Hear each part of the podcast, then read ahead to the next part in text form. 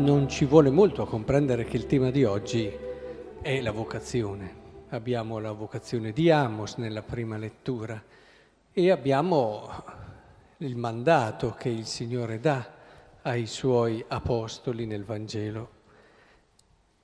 Il cuore però, che ci aiuta a capire il senso della vocazione, l'abbiamo nella seconda lettura.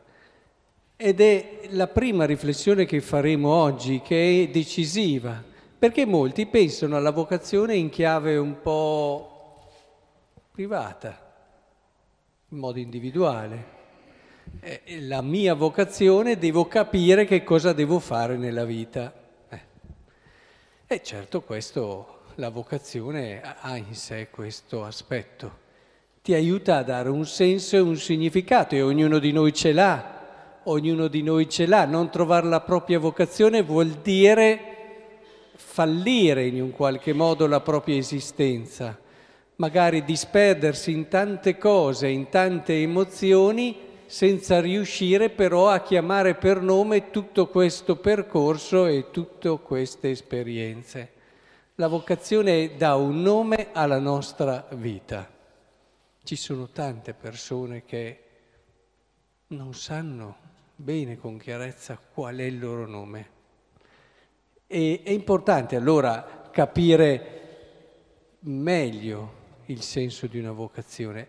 E la vocazione ci dice, la lettera agli Efesini, non è mai però una cosa che devi considerare solo tua.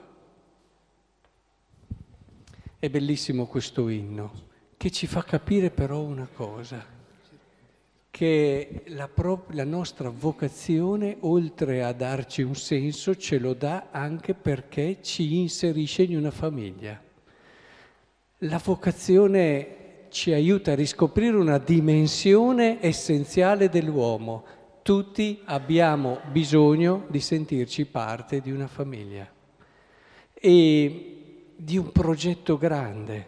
Tutti abbiamo bisogno. Che cos'è in fondo una famiglia? Il sapere che non sei venuto al mondo a caso, puff, non sei venuto fuori come un cavolo, così, ma sei nato in un contesto che ti ha desiderato, che ti ha voluto, che ti ha custodito, che ti ha iniziato alla vita, dandoti quei primi elementi essenziali come il sentirti accolto, amato. Già dal grembo di tua madre hai cominciato a costruire quella fiducia primaria che ti darà la capacità di affrontare in modo positivo le relazioni.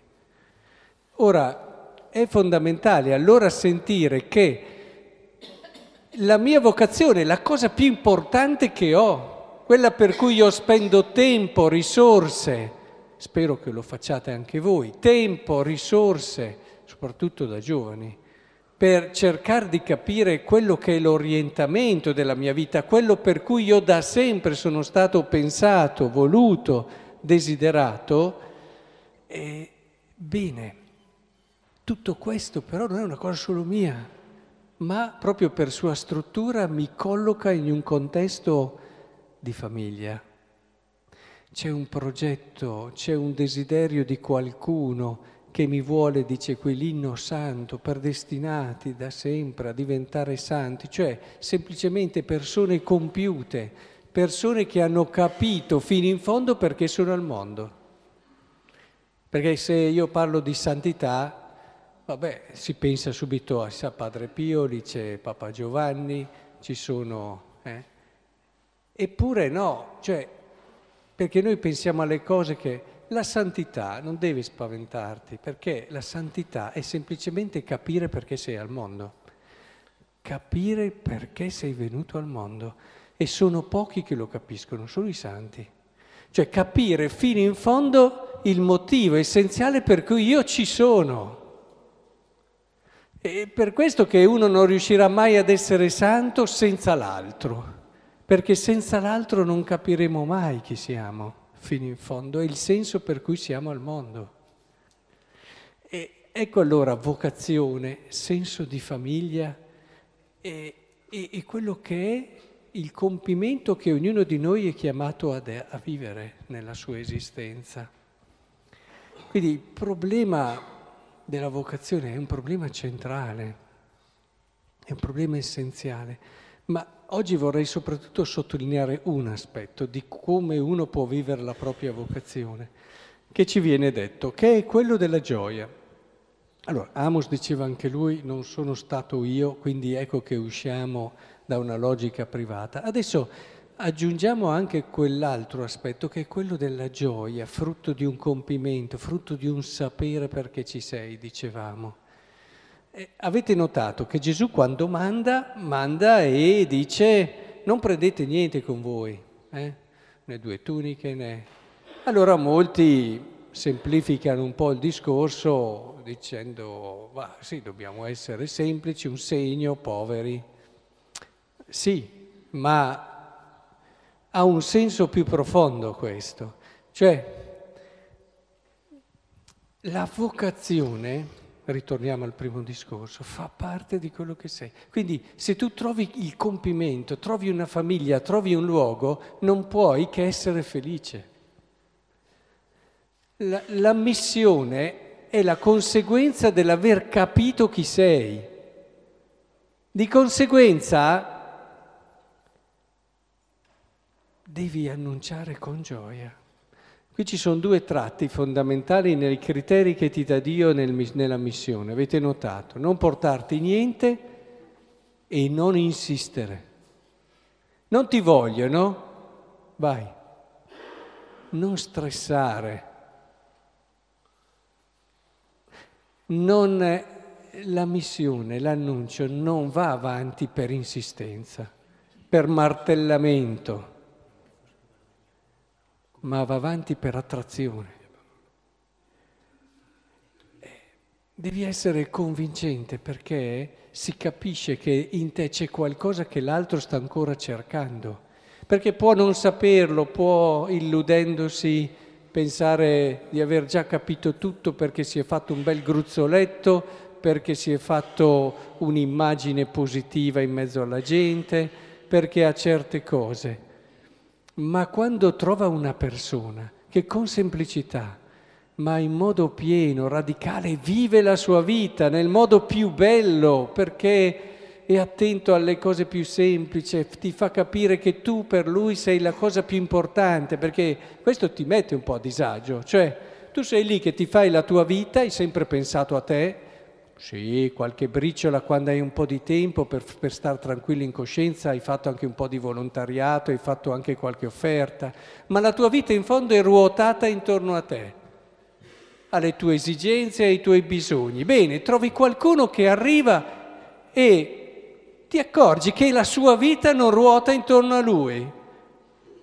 La ragione di vita puoi essere tu. Questo un po' ti destabilizza. E... E il problema è che è più contento di te.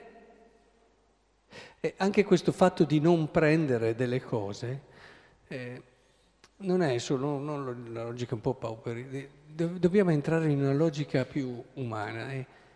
Perché non dobbiamo prendere delle cose? Perché la nostra forza deve essere la gioia. Voi ve ne accorgete, quando uno è troppo attaccato a delle cose, vuol dire che ancora non ha trovato ciò che dà veramente gioia, non ha ancora trovato se stesso. Possedere tante cose vuol dire ancora vivere fuori di sé. Quando uno ha trovato la ragione della sua vita e ha trovato questa ricchezza, le cose le vive con una libertà, con una semplicità.